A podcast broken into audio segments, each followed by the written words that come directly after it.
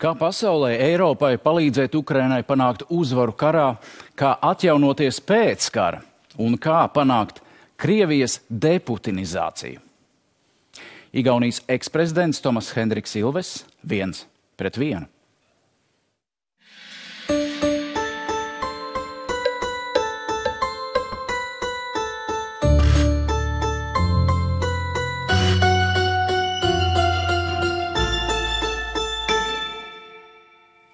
Mr. President, thank you for joining us on Latvian TV. Um, to be here. Nice. This is a day 20 of Russian invasion, and how do you assess the situation in Ukraine? Well, it's pretty bad, but um, certainly the uh, the hopes and dreams of the uh, camarilla or the junta in Moscow uh, where they thought it would all be over in a matter of days, has not been realized. They are running out of precision weapons. They are losing far more men than they expected to. But at the same time, what we see in the last several day- days is they have become far more brutal. Uh, I mean, right now, I was just checking, but nothing has changed. I mean, they have 2,000 people as hostages in a hospital, patients and doctors, and they're using that as a, as a center to direct fire, so they're all hostages. Um, it means they can't defeat uh, Ukrainian forces on the ground. Well, it means that they are using brutal methods that um, we have not seen in Europe uh, for uh, almost 80 years. Uh, we've seen things like this in Syria, and we've seen them in Chechnya, but that's certainly not Europe. Um, we've seen indiscriminate bombing, shooting of civilians, uh, sh- fake evacuation routes where they shoot. They have, I don't know, I think 100 children have been killed so far. I mean, as far as we know. The mayor of Mariupol says that there are 20,000 dead in Mariupol. Um, this is this is this is World War II level of violence, and it's getting worse. Uh, and uh, I don't know what's going to happen. I mean, it seems now his main goal is to destroy Ukraine. And so it's, it does not look good. Do you believe that uh, dictator Putin will be personally brought to justice, brought to tribunal? He'll probably be dead. But I think, I know that every, I mean, that the low, the ones lower down will be brought to one of several tribunals. Uh, I mean, the Ministry of Foreign Affairs, they're all going to the tribunal. I mean, it's easy to catch them because they're already abroad, but they are going to, they are just, I mean, just as uh, the West denazified Germany, um, all of those propagandists, you know, I mean, it wasn't just Goebbels who committed suicide, but his underlings, they all went before the courts. So they are going to serve time, and they're going to serve time in Europe. And since we have all these Euro prisons, they'll probably be serving their time in Estonia and Latvia, but they are all going before the courts. They say it's a historical war. History is being forged over there. Um, and what's at stake, to your mind? Well, a longer answer, but um, basically, what we have seen is the collapse, uh, not well, of not only the post-Cold War order, but actually the post-war order. If you look at what the West did planning ahead, by the way, during a war. Uh, already in 1944, you know, the, the U.S. created the Bretton Woods institutions, the IMF and the World Bank, because they saw that you would need a lot of money for reconstruction and to keep the economies going. 1945, brand new thing. The UN organization forbade changing borders through use of force. Aggression was made a crime. Uh, we saw 1945 46 UNRRA, the United Nations Refugee Relief Agency, helping 12 million refugees in Europe. We saw, uh, we saw, well, and uh, we saw the Marshall Plan a brilliant idea to, uh, to build up Europe. We saw after the communist putsches in Eastern Europe, in Poland and the Czech, in Czechoslovakia, we saw the creation of the North Atlantic Treaty Organization. We saw the creation of the coal and steel community by 1950, the Schuman Declaration. So from 1944 to 1950, that's a period of six years, all of the institutions that we have, all of us, except for the very, very old, have grown up with. And these institutions have functioned for a long, long time. Um, in fact, they, they did fairly well also after the end of the Cold War. So, 19, and we, I mean, you can date the post Cold War era somewhere between sort of summer of 1989 and December of 1991, between the first Polish election, democratic elections and the, and the uh, final end of the Soviet Union. Um, so that, that brought in the post Cold War era which continued the Cold War institutions, and they did rather well.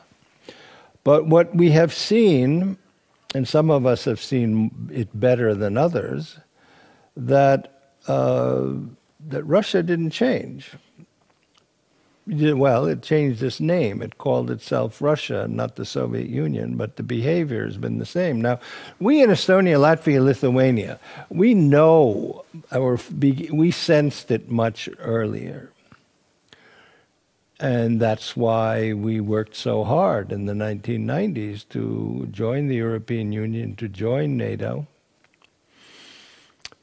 Um, the fir- but you began to see the host- we saw the hostility already in the end of the 90s when uh, uh, when uh, Russia sort of started saying that no you can't join NATO but they didn't make too much of an effort then but mm-hmm. the first real hostile act took place in my country which was in 2007 when we had the massive cyber attacks that shut down my country. And I was president then, so it was. And then we began to see the problem that we have had to deal with for the past uh, 15 years. That we were we had a cyber attack, massive cyber attack. We went to NATO, and some countries there said, oh, there's no cyber attack, you're just being Russophobic. This was said by people who could not tell the difference between a computer and a toaster. While we were already more digital than then than they, those countries are, are today. So this was complete nonsense. I mean, you just, I mean, how do you, what are you, what are you talking about? But no, no, we won't believe these East Europeans because well, they're East Europeans, you know. They. Um, we saw then the attack on Georgia in 2008. Once again, what happened with that? Okay, very bad. Russia attacks Georgia. Let's wait three months and let's have a reset. Let's all just be happy and get along with the Russians, even though they invaded Georgia and, st- and occupied 20% of Georgian territory. Mm, we've seen since then. Okay, I mean, then that's where they we got to 2014. They occupied Crimea. Crimea. They shot down uh, a civilian airliner, MH17. Or what did we get? Well, we got some more sanctions. You know, it's not very nice, but you know, we all have to get along with the Russians. Um, and it's been like that. all along, and they we have not we have been dismissed. I mean, the most you know what did we see last year in the summer? Biden had a summit with Putin. Suddenly, we read in the Financial Times a leak that the next day. Mm, Merkel and Macron are, will announce to us that they are going to go have a meeting also with with Putin. It's like you didn't discuss this with us. We don't know about this. Uh, so there's this long, long trajectory of 15 or more years in uh, which uh, we were not paid attention to at all. Now we are paying attention, Mr. President. I want to quote one uh, researcher, Kamil, Kamil Galeev. He's writing, there will, be, there will be no better chance to defeat Putin than now, because now he rushed Z and miscalculated.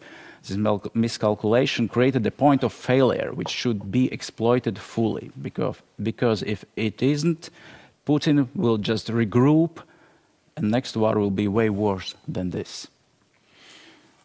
What should we do? Well, basically, isolate them completely. Isolate them completely, and and I mean, my my worry is that as soon as he makes one little nice move, it's going to be oh, let's take away all the sanctions. No, no change in this behavior until we get reparations, until we get a, a war tribu- war crimes tribunal. You confiscate their money all of the money they have in the West, all of their property to rebuild Ukraine.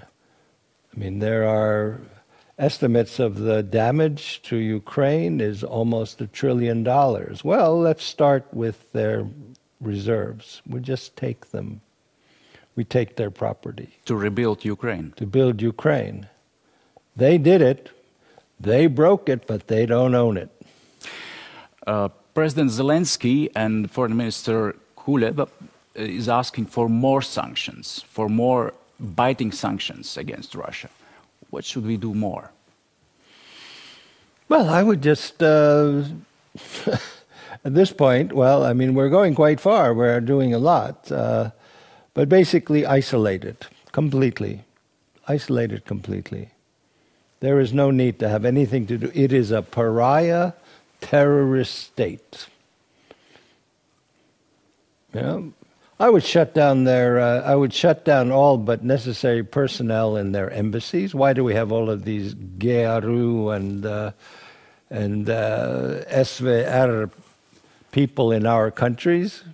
Why you don't? I don't know how many people you have in your embassy, but I would say most of them you really don't want in your country, nor do we want them in our country we can do it, but we can't do it. I could quote again Minister of Economics of Germany just saying about stop buying uh, Russian oil and gas. She was saying boycott of Russian gas and oil could cause mass poverty in Germany. And Minister warns an immediate stop to supplies could hurt Germany's population more than Putin. This is going on not isolation? Well, we, I mean, each country decides itself whether it wants to be part of this or not. We have seen a dramatic transformation of Germany since February 24. I mean, the, uh, you know, Olaf Scholz, Bundeskanzler Scholz's uh, speech on the 27th of February, he basically threw out 50 years of German foreign policy. So we can do it. I mean, uh, that's why I said, that's why I mentioned all the things that were done uh, from 1944 to 1950. Ma- I mean, just huge, creative, innovative things. And that's what we're going to have to do. We're going to have to rebuild the, our alliances. We see that the UN has been utterly useless. Why do we need a UN if such a there's nothing that can be done with such a massive war. I would say like no, we don't need a UN. Why are we members of the UN? Why do we have, you know, these terrorist states in the so-called Human Rights Council? Why do we have Russia vetoing anything that would stop Russian aggression? It's a pointless organization. Uh, we don't need to put money into that. We need functioning organizations, and I would certainly like to see a much stronger alliance of Western democracies. I mean by Western, not even Western. We want, a, we want an alliance that includes Japan, Taiwan, South Korea, Australia, New Zealand, any kind of, and also any other kinds of countries that are genuine liberal democracies with uh, with uh, genuine elections and free and fair elections and rule of law, no matter where they are. I mean, Uruguay mm-hmm. is a great country in Latin America. It should be part of a part of a, a strong political, military, and economic alliance, which would, of course, uh, make other countries also maybe try to be a little more democratic. But we need new thinking in this regard. The old institutions, the ones that worked so well, do not work anymore. Coming back to Ukraine, again, one quote Amila Karacic, Bosnian researcher. Uh, she said Milosevic, dictator Milosevic, claimed Bosnia was an artificial country that didn't deserve to exist. The kind of lie that Putin has deployed against Ukraine. Serbs shelled apartment buildings and attacked civilians as they tried to flee, same as in Ukraine. Now, what we can see in Ukraine is it enough blood for of Ukrainian people for NATO to intervene? I'm afraid that NATO has allowed Putin to define the issues. Say, what do you mean, allow? Well, they follow. He says, if you do this, we'll do that. And they go, oh, oh, no, no, we won't send any planes. No, no, we won't do that. No, no. I mean, so Putin has set the agenda utterly ridiculous. I mean, uh, utterly ridiculous. I mean, if NATO is to be a force to be reckoned with, it says, no, you're, you are not defining where we can fly. You are not defining what we can do with the independent state of Ukraine. You don't tell us that. But instead, no, no, no, no well, no, we can't really give them planes. No, no, we can't fly over there because actually, you know, Putin said we, if we do this, it'll start World War III. Uh, no, I mean, I hope we get a uh, Secretary General uh, next time around that actually has, uh, has some courage to say, no, you are not defining our role. But if we are not helping more, or if NATO won't help more, Ukraine will prevail? It's too early to tell. First of all, what we do need to do is send them send them much more in the way of armaments. One of the big problems are fixed wing airplanes, uh, bombers that fly too high because uh, you know the um, stingers don't reach that high. You can shoot down Helicopters, yeah. But you want to get those high flying planes? Well, you need surface to air missiles for that. So let's give them surface to air missiles. Uh, I mean, let's give them more tanks. I mean, there are all kinds of things that we should be giving them. We have given them, uh, for Estonia has given them two tranches of um, of javelins, but there are all kinds of other things that, I mean, okay, now I think they have quite a few javelins, but uh, we need to give them everything that they need in order to stop this. Right. The question is that this is urgent need. We need it re- react and act now. It's a question maybe of weeks, maybe of days. Well, we have all the equipment. It's a matter of getting mm. it there which is not that difficult. You just go across, you go, you send it to Poland, and you go, you cross the border from Poland, and if they dare shoot at NATO planes, NATO trucks, I mean, instead of saying, "Oh my God, they might shoot at NATO and that'll be a war," you go, "No." Yeah, Putin's threatening with nukes. Yeah. Well, How do you think this is a real threat? No, no. I also don't think that if he presses the button that they will follow. I mean, Russia is, is, is, to be honest, on the point of collapse itself. I mean, why are they losing so badly? Well, a couple of examples. You have the, the head of the fifth service of the KGB, uh, uh, whatever, General Beseda. He's the one who, who's uh, the, the Fifth Service deals with uh, doing stuff abroad, right? You're not FSB is not to do it, but uh, not supposed to do abroad, but they do abroad because that's what the Fifth Service does. They lost, or or actually had stolen, five billion dollars. So uh, you can imagine how this happened. You have this clown Beseda saying, "Oh, we have all this intelligence. Oh, we're going to do this and that and everything," but nothing was going to happen. Nothing was going to happen because he took the money. The money was never spent on paying all kinds of people. Uh, you look at the planning for this; they don't have enough fuel. I mean, they you know they run out of fuel. Today was the report that one of the things that uh, the Russians have asked the Chinese for are MREs. MREs are stand for meals ready to eat. You know these little packages that in the army you get, and then you For can. soldiers, yeah. They don't. Ha- they don't have any of those because they didn't. They, you know, they had this like typical. Oh, we go in three days, they all fall, based on bad or, or false information that you know Beseda was feeding Putin. So they have no idea. And what are they doing now? They're all stuck. Now, does that mean they'll win or lose? No, it doesn't mean they'll lose, but it means that this almighty Russian army that you we, for years I mean now they've completely modernized. They're a formidable force. We have to be careful with them because this is not the old Soviet army. This is the new modern powerful Russian army. Well, it turns out no, it is the old Soviet army. I mean, it's the old Soviet army. It's the bardak, to use the Russian term. In fact, it is Bardakistan. So I do not, I mean, so we don't know how to go because, you know, there's always the traditional Russian way of doing things just bomb everything to pieces. They did it in Grozny, they did it in Aleppo.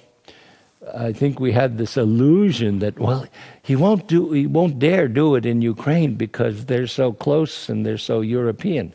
He doesn't care. He's going to just kill as many people as possible.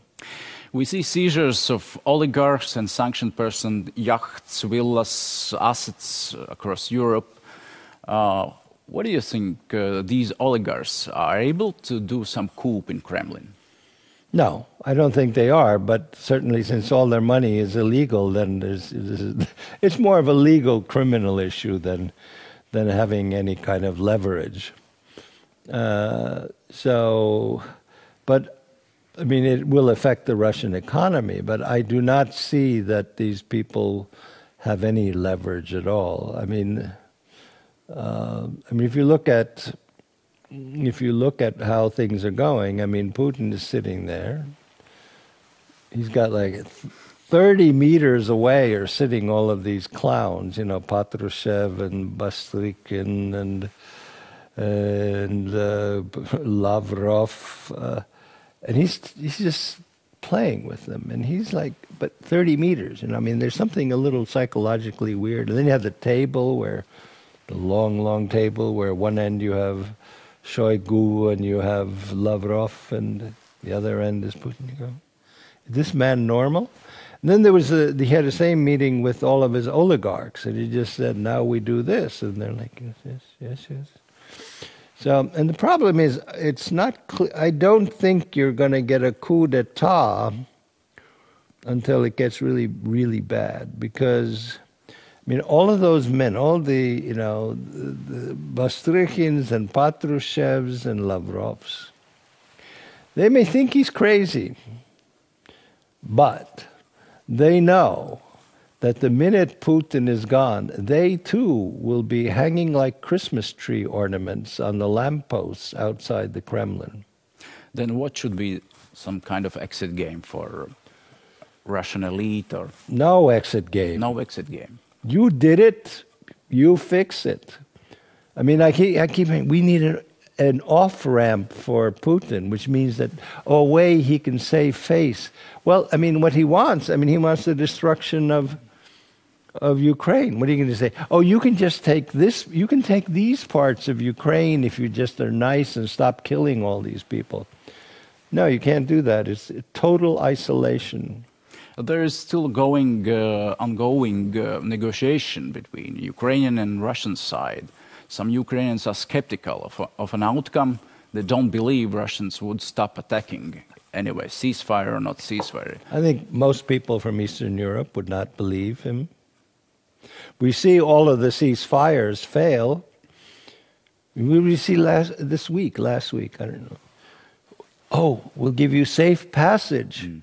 For for civilians, and then you go bomb them. You bomb the people. I mean, why would you trust this country? Why would you ever trust this country?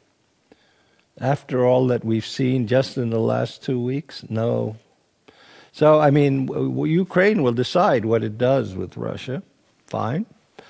Um, but I don't think, it, well, certainly no one that uh, no one in sort of the central in central and eastern Europe would trust it. Maybe in the West they're kind of like, oh, let's give him a chance, you know, but not among us. They say Putin's war Kremlin's regime war, Russia's war, and then we know concept of collective responsibility. Who bears respons responsibility of what, what's going on? Mm, certainly, every soldier in Ukraine, on, in Russian in the Russian army, who is an officer, all the VDV, VDV people should be should, are responsible for war crimes. Um, the KGB, they're responsible. Um, all of the propagandists, ones who talk every night, as we're talking, they're there talking over there about lying. Um, I mean, it's that's why I say we need a Nuremberg. I would really actually like it in the the town of Nuremberg. It would be good for tourism, you know. I mean, hotels would get good business because there are going to be a hell of a lot of them. Do you believe in any, any revolt or protests of masses of Russian people in, in, uh, in this country to, to overthrow Putin's regime? Not until the not until the sanctions begin to affect them economically. I mean, let's put this way: Look, uh, Russia. I mean, it's 1905 all over again. It is a disastrous war we're causing all kinds of problems. And at some point, and I'm sure Putin knows this, um, it's uh, people will not be able to take it anymore. But the economy has to be bad enough that they will do that. It's not bad enough yet. They can suffer, you know, in a history. they can, they can suffer, but they're. I mean, in 1905 they said enough, right? I mean, so so they can. Uh, I mean. Okay, then, no, for instance, is Maria Ovsyannikova yesterday, uh, he is mem member of um, Russian propaganda state channel number one. He burst onto um, live studio yelling, "Stop the war! They are lying to to to, to you."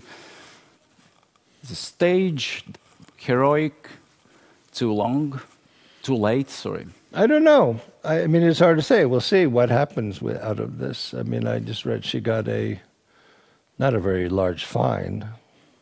I mean, given the ruble is worth almost so 300 euros. Yeah, right.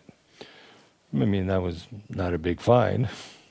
so, not by Russian standards. Uh, it's not a big fine. I mean, for how rich all of these uh, people are in power, it's like, huh, um, I don't know. I also read that it was uh, spread massively across uh, Vkontakte uh, because you can't see Facebook anymore, can't see Twitter.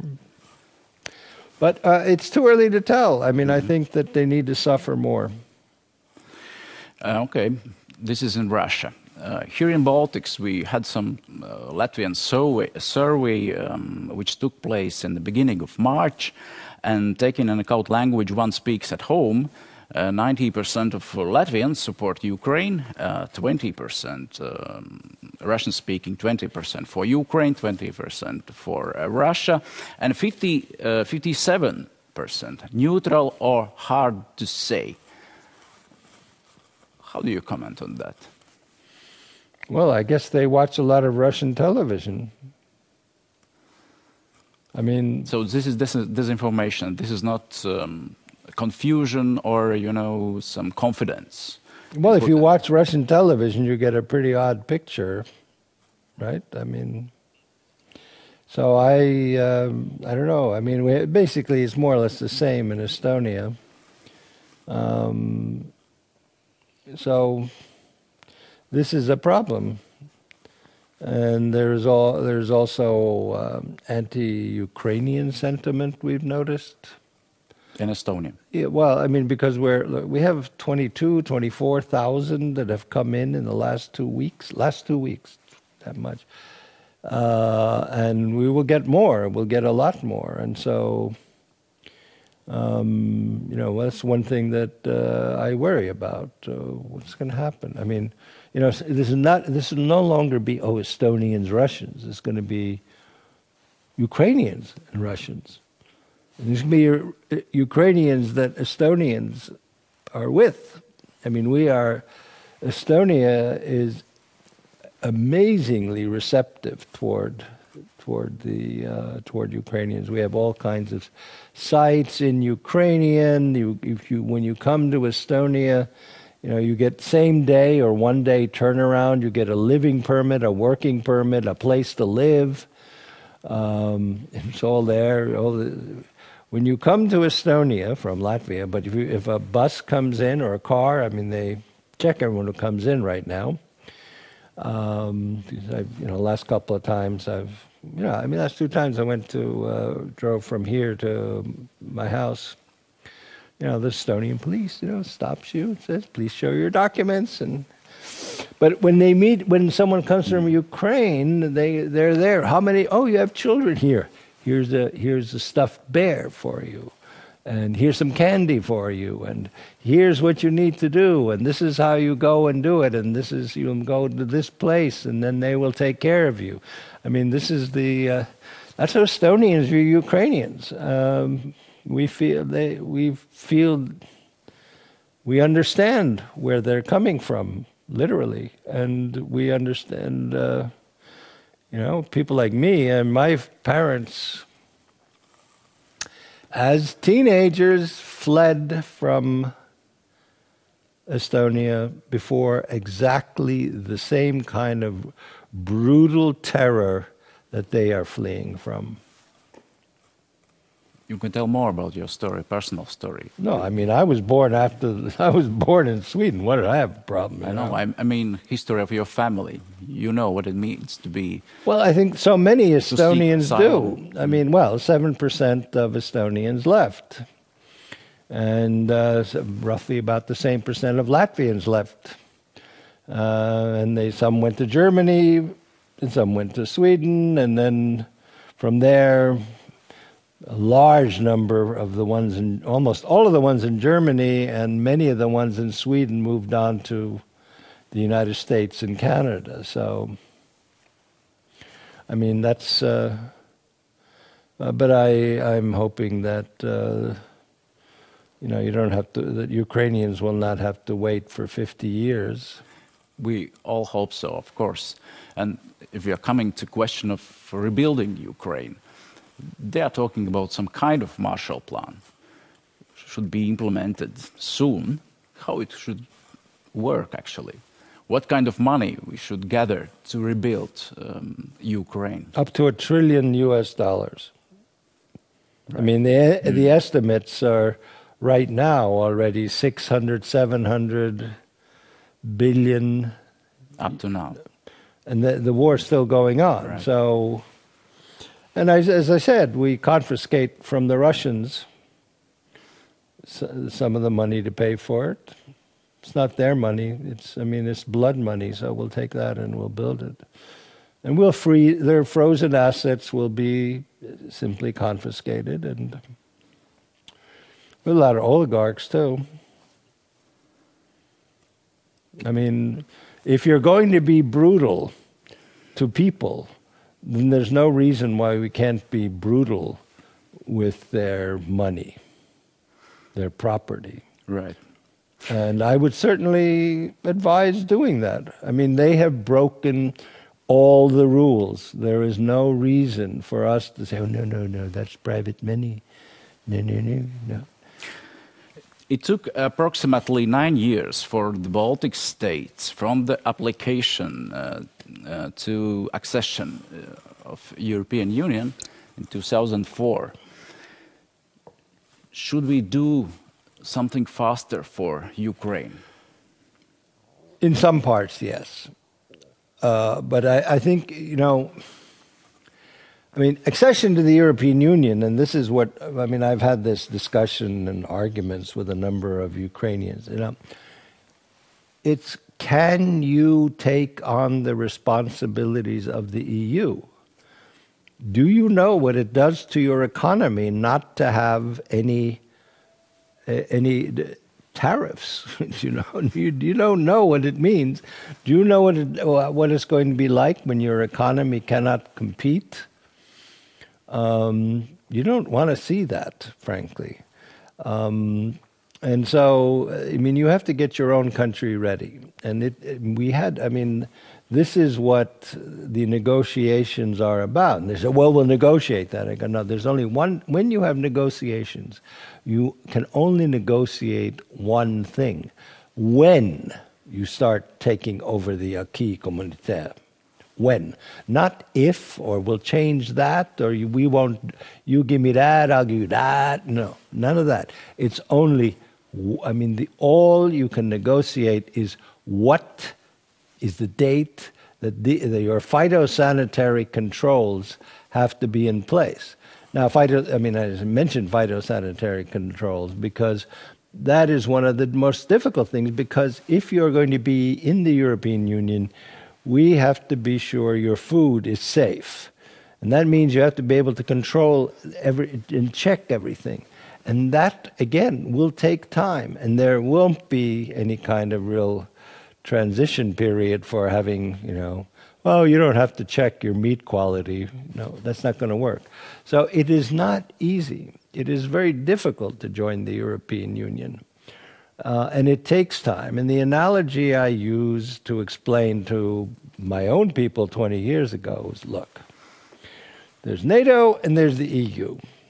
Now, from our position, what's the difference? Well, NATO, you go and you buy a suit of armor and every year you pay 2%.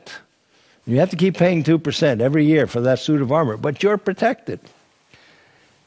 If you want to join the European Union, you have to go and operate, have an operation, and exchange every bone in your body. And you have the old, not so good bone, and then you put in a brand new titanium bone that's really strong. Like I have a new shoulder here, you know, it's like Six months later, it's kind of beginning to work, but but the point is, you cannot do it all at once. I see, I see. But on the other hand, uh, Ukraine, uh, there is no NATO and there is no European yeah, Union. Well, I was, I mean, the thing is, I mean, you ha- we have to change that so that there is something much more than being simply having an association agreement, but is not yet membership. That right. is what we need. And that will take money. And then you'll have the Dutch saying, no, no, no, no, we can't do that. That costs money and we don't want to spend any money. Um, but we will have to do something because it has to be more than what, ha- what we had, much more than we had uh, before we became members. About the future. Um, I would like to quote uh, Russian writer uh, Yulia Latynina, writer and journalist. I know yeah. she, she said, We are witnessing the revival of Kievan Rus. From now on, everything that is in Russian speaking world, democratic, market, and Western orientated, will be concentrated in Kiev. Kiev. If there's anything left of it. After rebuilding and resurrection. But Kiev will again become the capital of Russia. Moscow will, will be the capital of the Horde.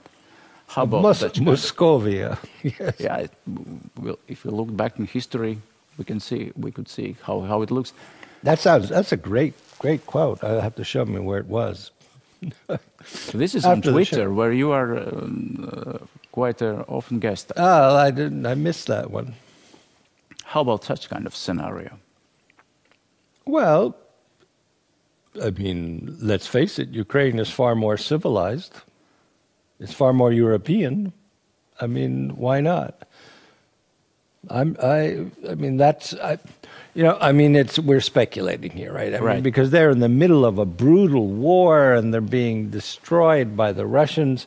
But I would say, in terms of an understanding of the fundamental aspects of Western civilization, rule of law, democratic elections, fund, respect for fundamental rights and freedoms. I mean, Kiev is it's a modern it's a modern city. It doesn't, you know, it hasn't gotten all the investment that we've had, and they haven't been managed to build it up the way we have built up our cities. But it's still a European city. Moscow, I mean, you can have all these cafes in the Arbat, yeah, but it is not European. It is a, it is something else. It's sui generis. It's not European, not quite Asian it's kind of like, eh, well, whatever. But it does not, I mean, the principles of rule of law and democracy and respect for human rights do not hold there. And unless they do, they will be they will fall behind. I mean, you know, John McCain used to say it's just it's a gas station. Well, I mean, if you take away the income from natural resource, pumping out natural resources, what is the what is their economy? I mean, they their economy before all of this mess was the size of Italy, which is what you know, it's like forty percent of the population of Russia. But if you, uh, but now with the sanctions, it's probably much lower. But if you take away the oil and gas, they do not produce anything other than weapons. I mean, there's nothing coming, no products, you know. A Pelmeni. I mean, but what else? Matryoshka dolls.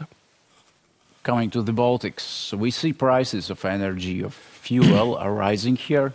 Is it a cost of our security? Absolutely. It always has been.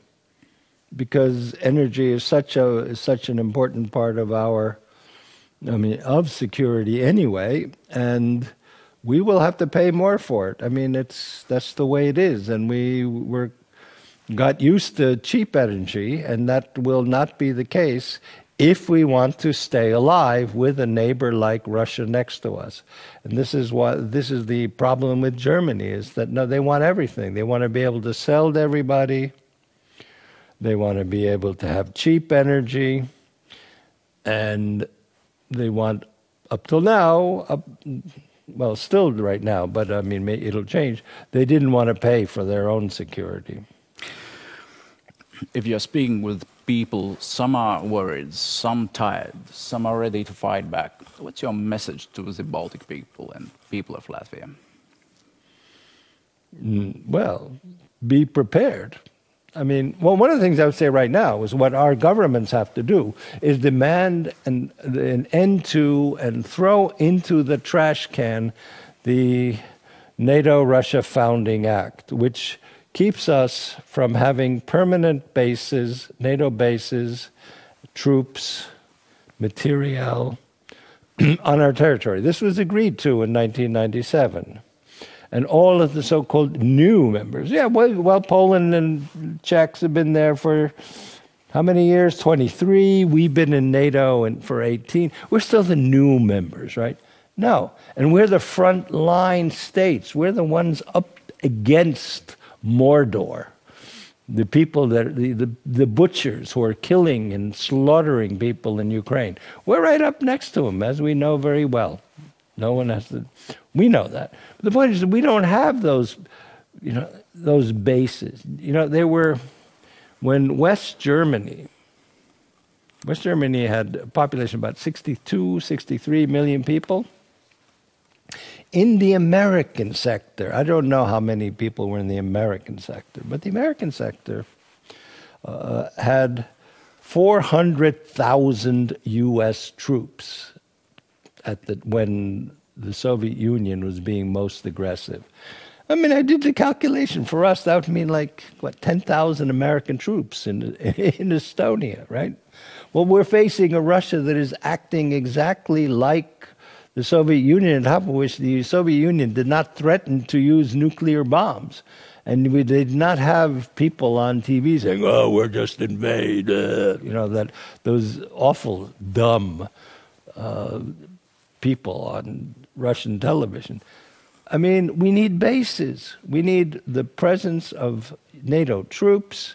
We don't need air policing. We need constant air uh, um, air security. I mean, not that we, you know, every six months you have like three jets come and three jets go. No, we need, we need to be as strong as NATO was in Germany in the 1950s, 60s, 70s, and 80s. Thank you. Paldies par sarunu, prezident kungs. Lūdzu. that was ended quickly. 40 minutes.